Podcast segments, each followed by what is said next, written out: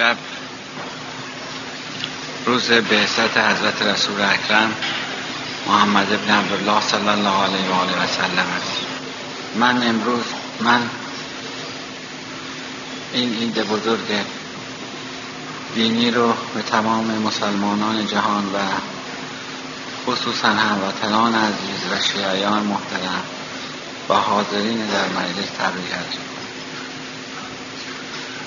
با وجودی که حالم مساعد نیست وقتی اینکه مزاحمتی برای اخوان محترم ایجاد کنم نداشتم و حتی دیشب قادر به شرکت در مجلس نبودم و از این بابت تاسف زیاد خوردم ولی باز دور از این می‌بینم که دور از حقیقت می‌بینم دور از انصاف می‌بینم که چند دقیقه رو در مورد این روز بزرگ با شما اخوان محترم صحبتی نداشته باشم. بزرگانی در تمام ادیان اینها زمانی که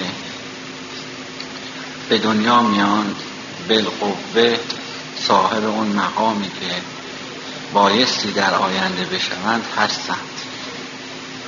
ولی بالفعل زمانی دارای این قوه می شوند که تحت تربیت مربی قرار بگیرند و در اون زمان صاحب اون مقام بالفعل می شوند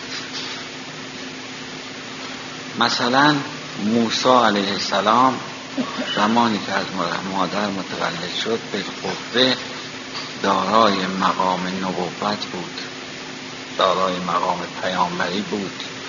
ولی بایستی که تربیت می‌شد و تحت تربیت مربی قرار می‌گیره تا بتواند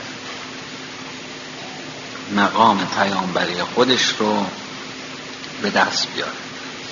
همینطور عیسی علیه السلام که زمانی که برای قصد تعمید به خدمت یحیی میره یحیی به محض اینکه نگاه صورت مبارک عیسی می‌کنه و به اون چهره و به اون چهره مبارک نظر میاندازد.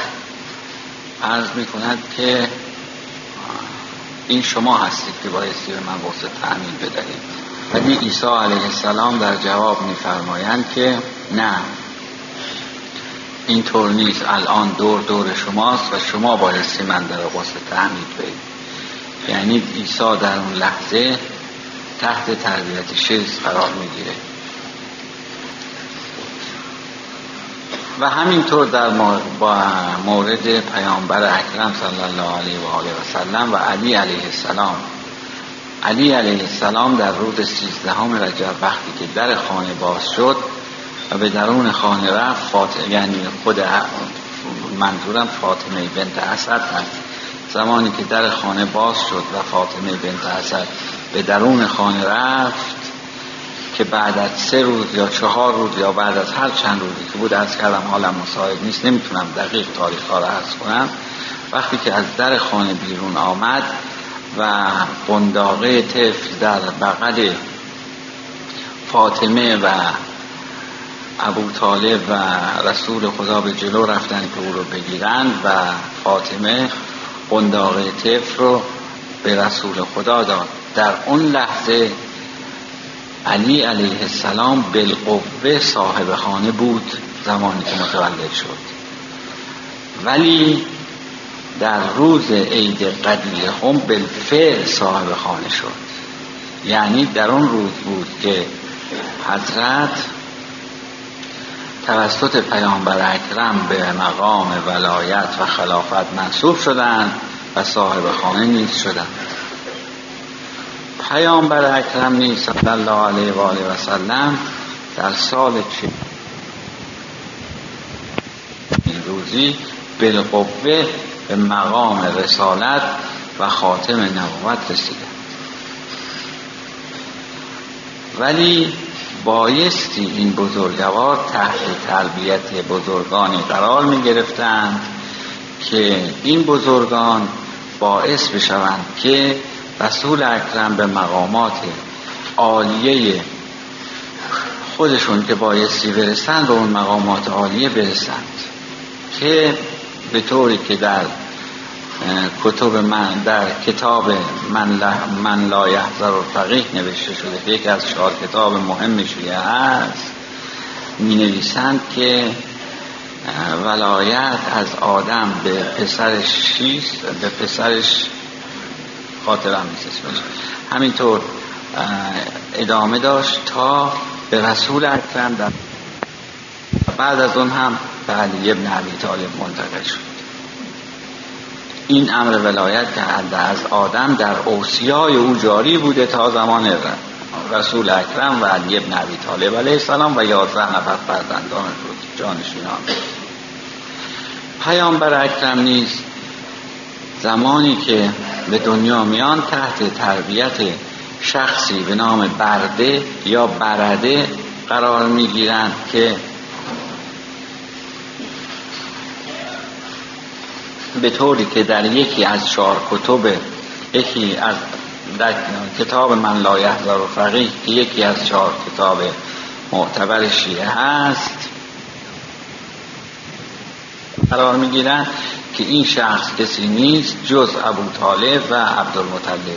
یعنی یکی از این دو نفر هستند همون برده یا برده که ایشون رو تربیت می‌کنن و آماده می‌کنن برای طی اسفار اربعه و رسوندن اون بزرگوار به مقامی که خداوند و مشیت الهی در مورد ایشون قرار گرفته بوده. مشیت قرار گرفته بوده و اراده الهی و امر خداوند نیز در این مورد مفوض بوده تفویض شده و اما نحوه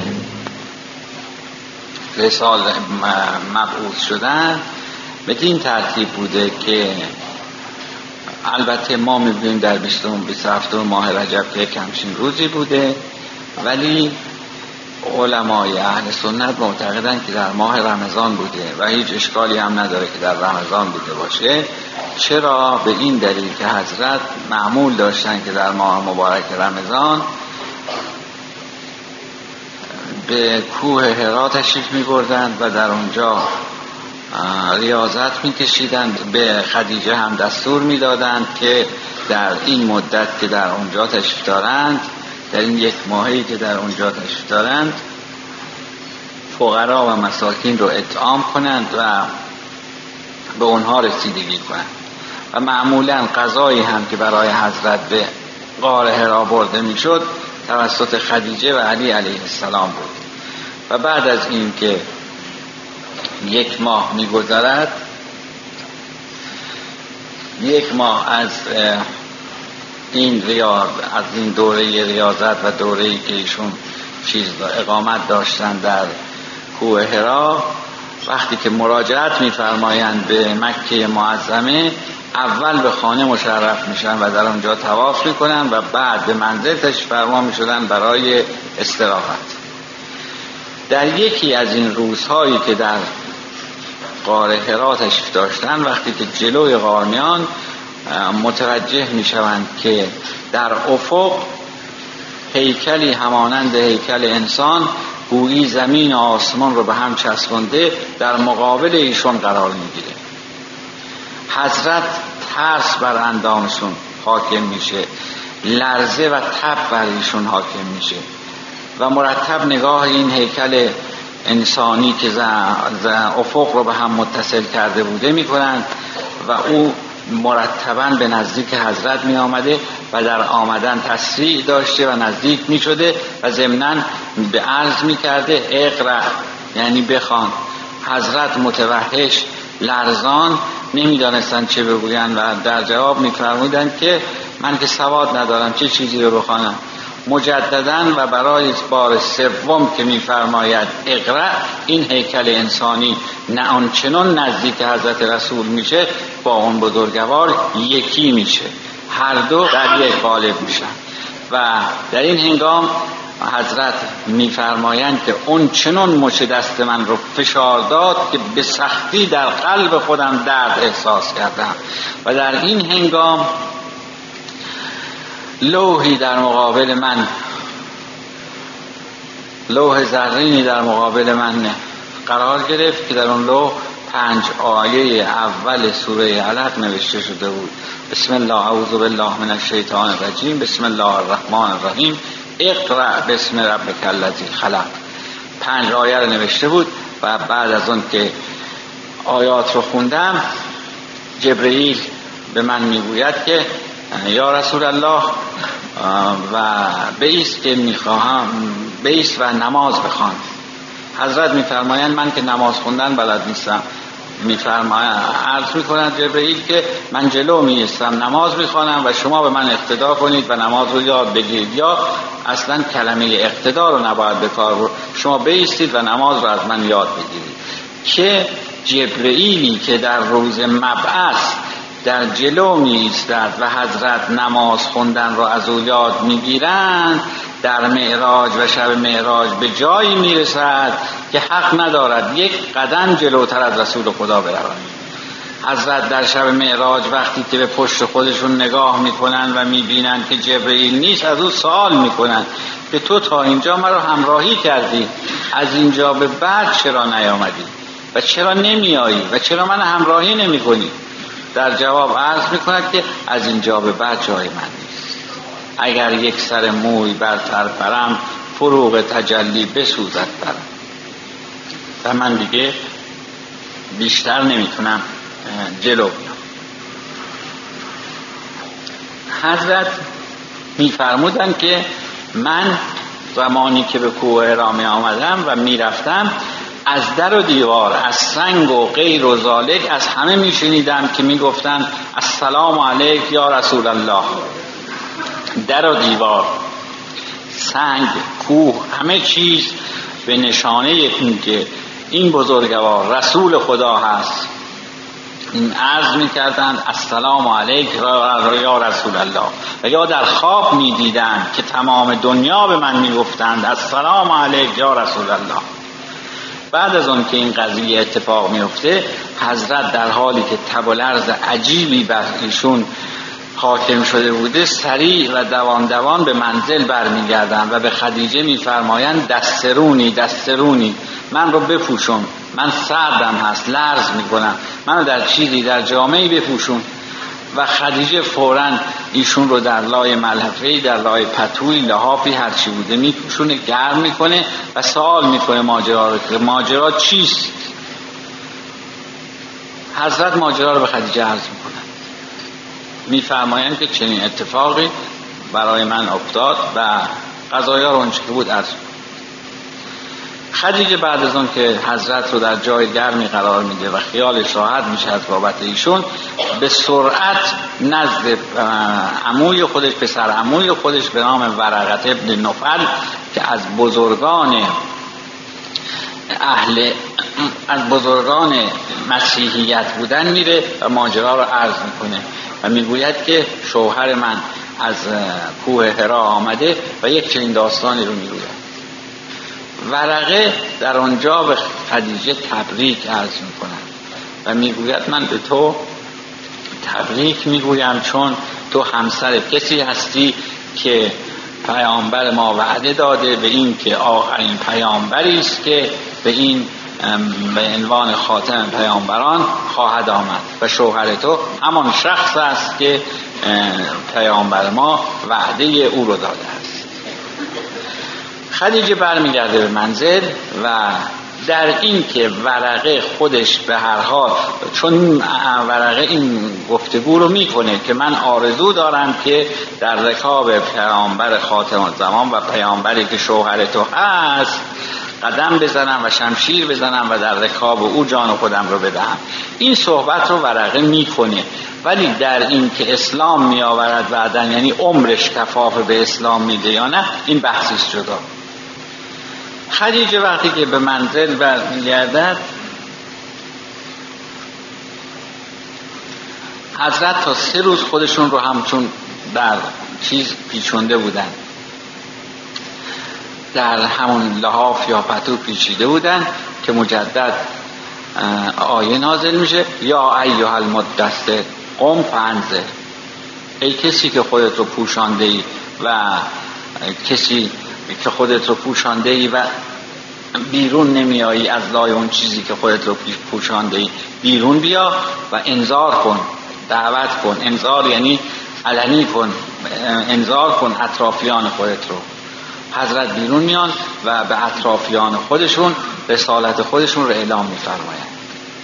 از زنان اولین کسی که به شرف ایمان مشرف میشه خدیجه است اسلام میآورد. و حرف رسول خدا رو بدون چونه چرا قبول می‌کنه و فورا اسلام میاره در بین مردان اختلاف هست ولی به هر حال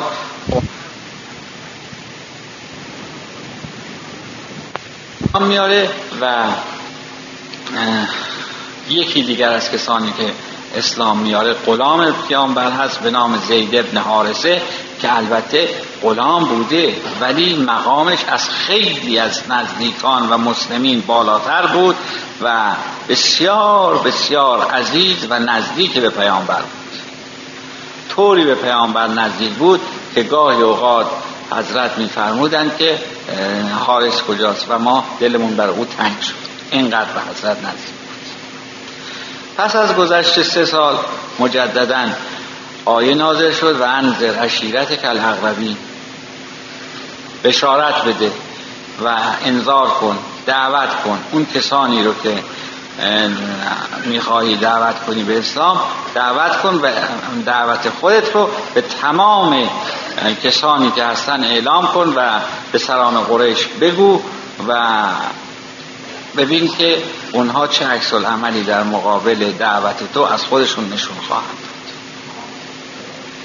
که اینجا چون مسئله و انزر عشیرت کل اقربین رو عرض کردم بدین معنا که وحی رو عرض کردم لازم است که در مورد وحی یک توضیح کوچکی عرض کنم و اون این که وحی یک حالت تنزیل داره و یک حالت نزول انزال و تنزیل. انزال اون مرحله است که آب به یک باره ریزش می‌کنه. شما سر لوله آبی رو بالا بگیرید یک مرتبه ریزش می‌کنه. ولی اگر قطر قطر آب رو از یک لوله بیرون بدین این حالت تنزیل هست یعنی به تدریج میرزه انزال یک مرتبه و تنزیل به تدریج که می‌گویند. قرآن به طور یک باره به قلب مبارک انزال شد و در طی 23 سال یعنی از سن 40 سالگی تا 63 سالگی که پایان عمر حضرت هست به تدریج تنزیل شد. و حتی می نویسند که گاهی اوقات که حضرت بر اسب سوار بودند و آیه نازل می شد اگر اطرافیان دقت می کردند سنگینی رو حس می کردن به این معنی که پای چارپایی که حضرت بر اون سوار بودن به زمین فرو می رفت یعنی موقع نزول آیات در حضرت سنگینی ایجاد می شد که این سنگینی بر چارپایی که بر او سوار بودن سنگینی می کرد و او رو پایین می برد بعد از اینکه این آیه نازل شد و اندر اشگیرت کل اغربین حضرت سران قوم رو دعوت کردن سران قریش رو دعوت فرمودن و در آن دعوت به طور مفصل و مشروع بعد از اعلام رسالت خودشون فرمودن که من که هستم چه هستم به من همچی رسالتی رو ابلاغ فرمودن و من معمور هستم که تمام شما رو به اسلام دعوت کنم و هر کس از شما که برای اولین بار دعوت من رو بپذیرد او خلیفه و جانشین من خواهد بود و وسیع من خواهد بود. برای بار دوم اعلام می‌کنن که هر کسی که قبول دعوت رو بکند وسیع من خواهد بود. دفعه اول علی بلند میشه حضرت میفرمایند بنشین. برای بار دوم مجدد علی بلند میشه و باز هم حضرت میفرمایند که بنش برای بار سوم که اعلام می‌کنن باز کسی بلند نمیشه جز علی علیه السلام. یعنی تنها کسی که مرد این میدان بوده مرد این بوده که این امانت الهی رو از رسول خدا تحویل بگیره جز علی کسی نبود. برای بار سوم نیز علی بلند میشه. که اونگاه حضرت علی رو به نزد خودشون فرا می‌خوانند و پهلوی خودشون میارن دست او رو می‌گیرن و می‌گویند که تو خلیفه وسیع و جانشین من هستی. که در این انگام می نویسند که ابو دوان دوان به سوی عبدالمطلب میره و عرض می کند که به به به مسخره البته سلام به مسخره البته می‌گوید که به به به به به تو که روزی رسیده که فرزند تو علی به تو آقایی و سروری خواهد داشت. او هم قضیه رو خیلی بی تفاوت می‌گیره هیچ اعتنایی به ابو جهل نمی‌کنه و رد میشه. و به این ترتیب حضرت امر رسالت و سایت خودشون رو اعلام می‌کنن. به اینها و در یک چنین روزی امر مبعث که انتخاب پیامبر به رسالت بوده انجام میپذیره. و همونطور که عرض کردم اختلاف هست در بین این که بین در بین ماه مبارک رمضان بوده یا در یک چنین روزی. ولی به هر تغییر چه در یک چنین روزی باشه یا در ماه مبارک رمضان شیعیان امروز رو جشن می‌گیرن و ما هم و من هم امروز این جشن بزرگ دینی سلام این جشن بزرگ دینی رو به تمام مسلمانان جهان بالاخص شیعیان هموطن خودمون و خصوصا فقرا و حاضرین در مجلس تبریک عرض می‌کنم و امیدوارم که عید این عید بزرگ مبارک و میمون به همه باشه. ان و السلام علیکم.